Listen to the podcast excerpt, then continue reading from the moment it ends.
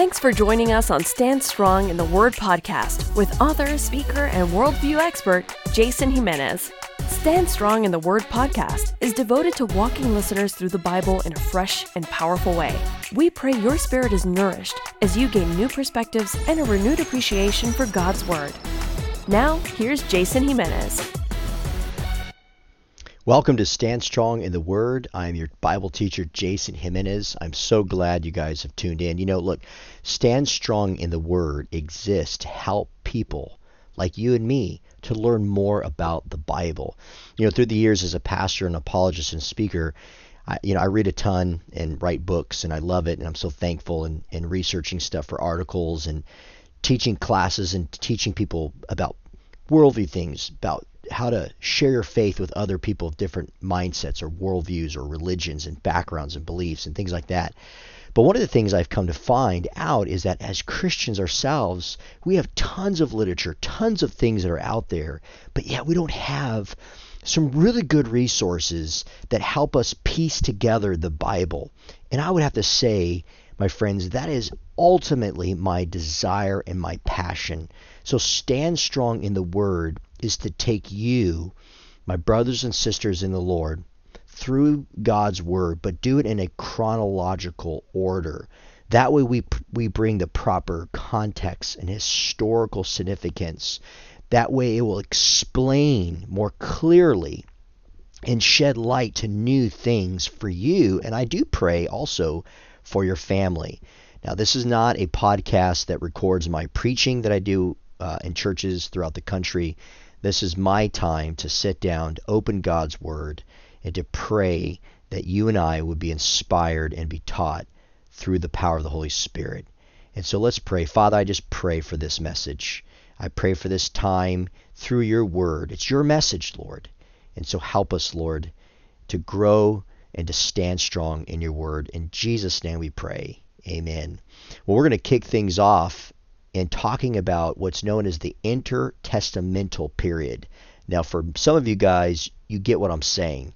Others may be a little bit confusing. It's also known as the 400 years between, in the English Bible, in the Old Testament, the last book is Malachi. The new one is the book of Matthew. And so this 400 year period of time is also known as the silent years. Now you think, Jay, why are you getting into this?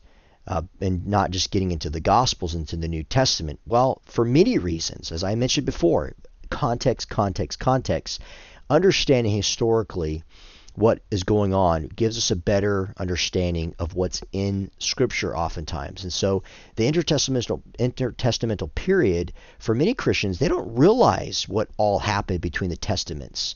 They don't know this period much. Usually we go from reading Malachi to Matthew without knowing any of the developmental history that really shaped the world, the language, and the Jewish religion.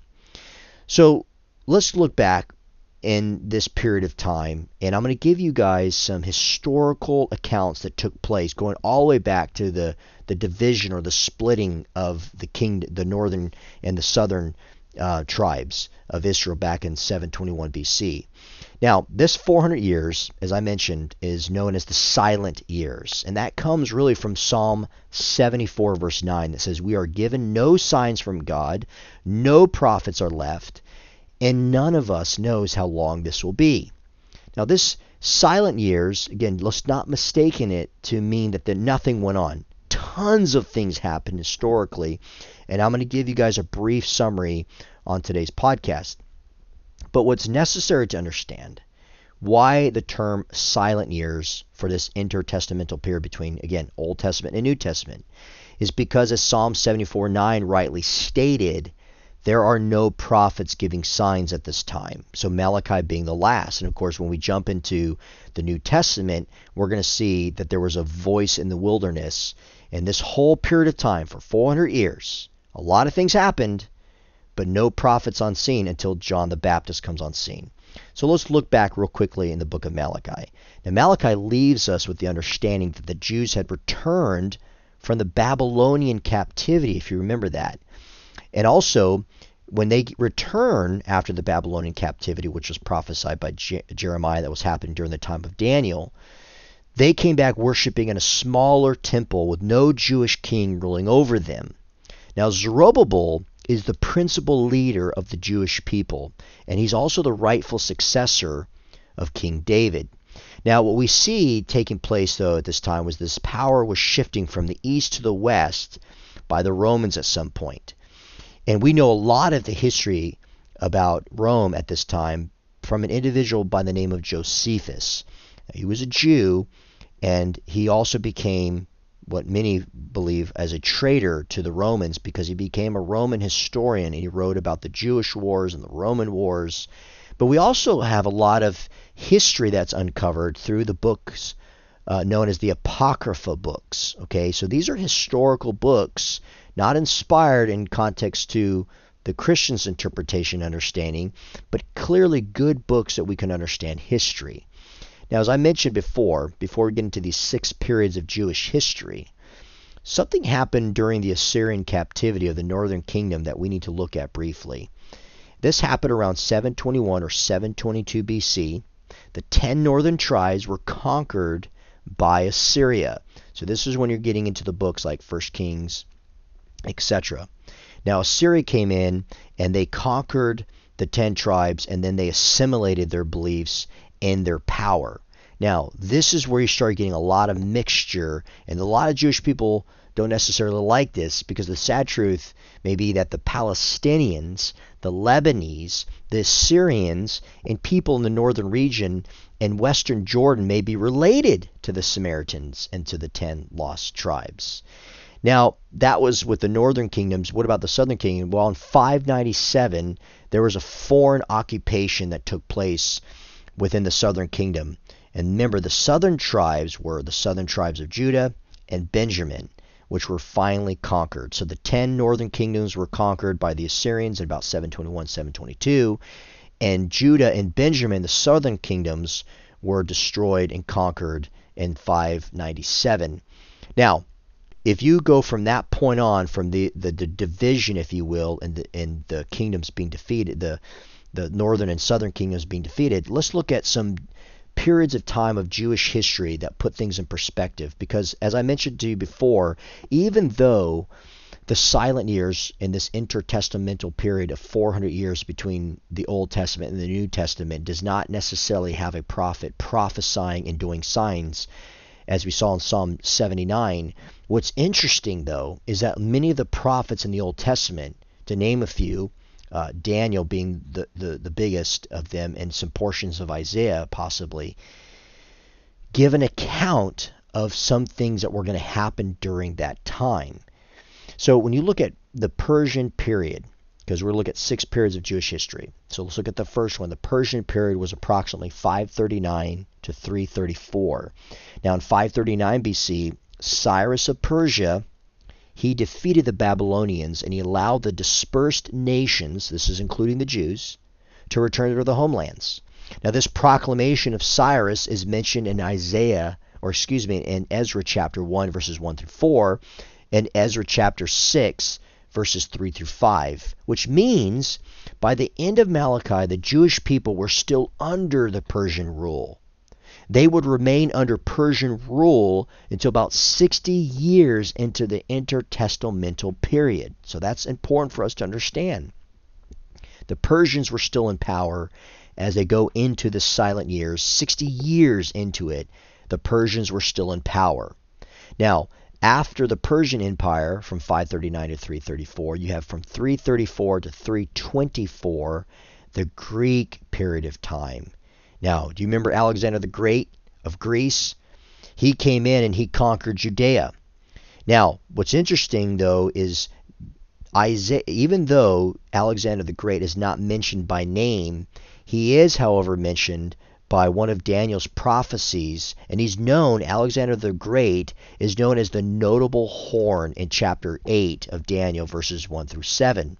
Within a span of decade, within a span of a decade, Alexander the Great changed the political landscape of the entire known world at the time.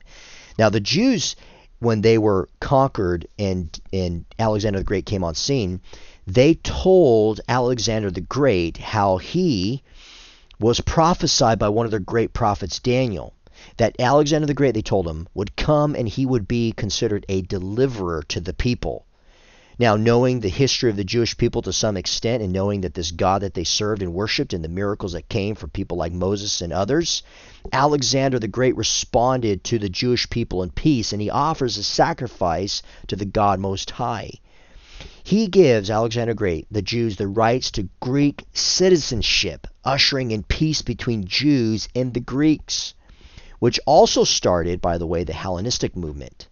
So when you get into those periods of time and you see this Hellenistic movement that comes out of the silent years into the New Testament, this is where it all began under the Greek period.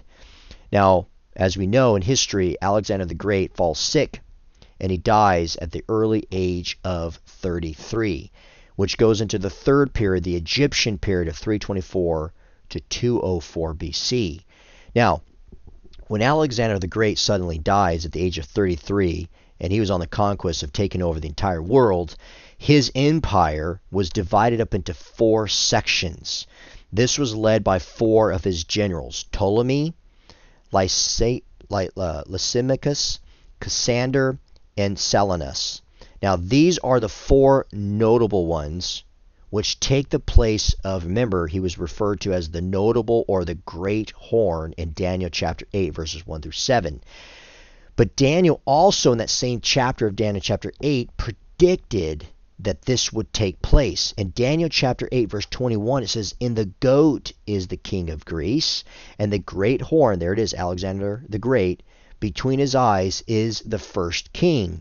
In verse 22, it says, As for the horn that was broken, in place of which four others arose, four kingdoms shall arise from his nation, but not with his power and that certainly was the case. Now, out of the four fractions or the the generals that took um, part of dividing up the kingdom, there were only two most powerful ones. That was the Ptolemies in Egypt and the Seleucids in Syria. These two groups had a major effect on the Jews. So, for your study, I can't really elaborate too much, but study the Ptolemies in Egypt and the Seleucids in Syria because they had, again, uh, such heavy influence in how uh, they impacted the Jewish people going into the New Testament. Now, at this time now, in this from the Greek period to the Egyptian period, Koine Greek has now become the world trade language. Also, around 200 BC, the Septuagint came into effect. Now, what is the Septuagint? The Septuagint was the first Hebrew translate, the first translation of Greek from Hebrew in the scriptures. So the Hebrew scriptures were now being translated into Greek. That's known as the Septuagint. So now we get to the fourth period. It's known as the Syrian period of 204 to about 165 BC. Now there's a known character, another individual that Daniel, again, no prophets during this period of time, but many prophets, particularly Daniel, have prophesied of things to come during this time. And one of the ones that was prophesied in Daniel chapter 11, verses 28 through 31, was Antiochus Epiphanes. He was a silly, Seleucid ruler, uh, created chaos, this man. He was very wicked. He had a wicked rule. The Jews despised him, they revolted. This was known as the Maccabean Revolution from 167 to 63. But let's take a listen to Daniel chapter 11 describing this wicked ruler known as Antiochus Epiphanes under the Syrian rulership. It says in Daniel chapter 11, verse 28 While returning to his land with great riches, his heart shall be moved against the holy covenant. So he shall do damage and return to his own land. At the appointed time he shall return and go forward the, to the south. But it shall not be like the former or the latter for ships from Cyprus shall come against him.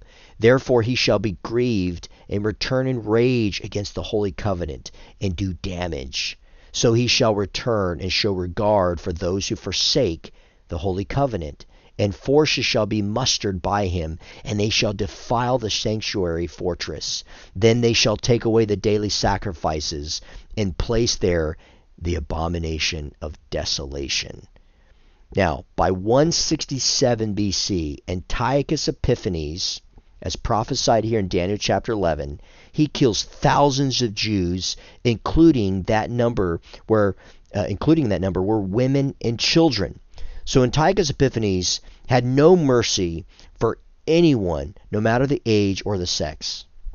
But not only that, but as prophesied by Daniel, Antiochus does enter the temple and he sacrifices in the temple a statue of Jupiter Olympus, which was erected on the altar of burnt offerings in the temple. Essentially, what Antiochus does is he takes pigs, which is an unclean animal, and he offers them to the god Jupiter. Now, as the revolt was already breaking out under this rulership, this wicked rulership of Antiochus Epiphanes, at that final moment, an uproar, an uproar ensues by the Jewish people, which leads to the fifth period known as the Maccabean Revolt, about 165 to 63 BC. At this period of time, as the Maccabean, uh, Maccabean Revolt continues, the Romans come on scene, we're going to see that in a minute. Now, during the Maccabean revolt, there was an individual named by the by the name Judas Maccabeus, also known as the Hammer. Not like a WWE fighter, but you kind of think about that, right? Now, this guy Maccabeus would be the one who would come to the aid of his people, and under his leadership and his guidance, he would help through this revolt of the Jewish people to cleanse the temple after being defiled for over 2,300 days. Now, once again, this was prophesied in Daniel chapter 8, verse 14. Now, this victory had occurred on December 25th, which is which is known even to this very day as the day of dedication that's celebrated by the Jewish people. Now, Judas and his family were of the Asmonean dynasty, and they started the priestly line in Jerusalem. Now, this Asmonean uh, priesthood would later sign a treaty with Rome against the Syrian Empire, which would ultimately lead Rome to come into power over Palestine, which leads us to our sixth and final period, known as the Roman period, from about 63 BC to 400 AD. Now, I like what read, but what Ray Stedman has to say about this. So just listen to his kind of summation, his summary to the Roman period of how this came into effect. Stedman writes, quote, as the battles between the two opposing forces waged hotter and hotter, Rome was watchful. Finally, the governor at Idumea, a man named Antipater and a descendant of Esau, made a pact with two other neighboring kings and attacked Jerusalem to try to overthrow the authority of the Asmonean high priest. This battle raged so fiercely that finally Pompey, the Roman general, who happened to have an army in Damascus at the time was besought by both parties to come and intervene. One side had a little more money than the other, and persuaded by that logical argument, Pompey came down from Damascus, entered the city of Jerusalem, again with terrible slaughter, overthrew the city and captured it from Rome. That was in 63 BC. From that time on, Palestine was under the authority and power of Rome. Now Pompey and the Roman Senate appointed Antipater as the procurator of Judea, and he in turn made his two sons kings of Galilee and Judea. The son who became king of Judea is known to us as Herod the Great. Now, in Matthew 2 1, verse 2, Stedman writes and records this account from the Gospels now, when Jesus was born in Bethlehem of Judea in the days of Herod the king, behold, wise men from the east came to Jerusalem, saying, Where is he who has been born king of the Jews? End quote. So by the time you get into the Gospels, so much, as I've mentioned, has changed. You talk about, of course, back in 721, 722 BC, the 10 northern kingdoms, and eventually about 597, the southern kingdoms of Judah and Benjamin have been taken over by the Assyrian people, the captivities that have been taking place, all the different periods, all the way from Syria to Egypt to the Roman people after the Maccabean Revolution it kind of puts things in perspective. But another thing that's significant through all these changes by the Jewish people and all the different rulerships that have taken place in the different kingdoms and emperors, another thing that changed was a religious and spiritual development. Now, by the time we get into the Gospels, and this is kind of one of the last things I want to kind of put in perspective before we jump into Matthew chapter 1 and our next podcast, are these synagogues. Now, this is what's interesting because these synagogues, they didn't exist in the Old Testament, but they started to populate themselves and grow and develop during this silent years. Because right when you get into the book of Matthew, you, st- you just have these synagogues. Now, what are synagogues?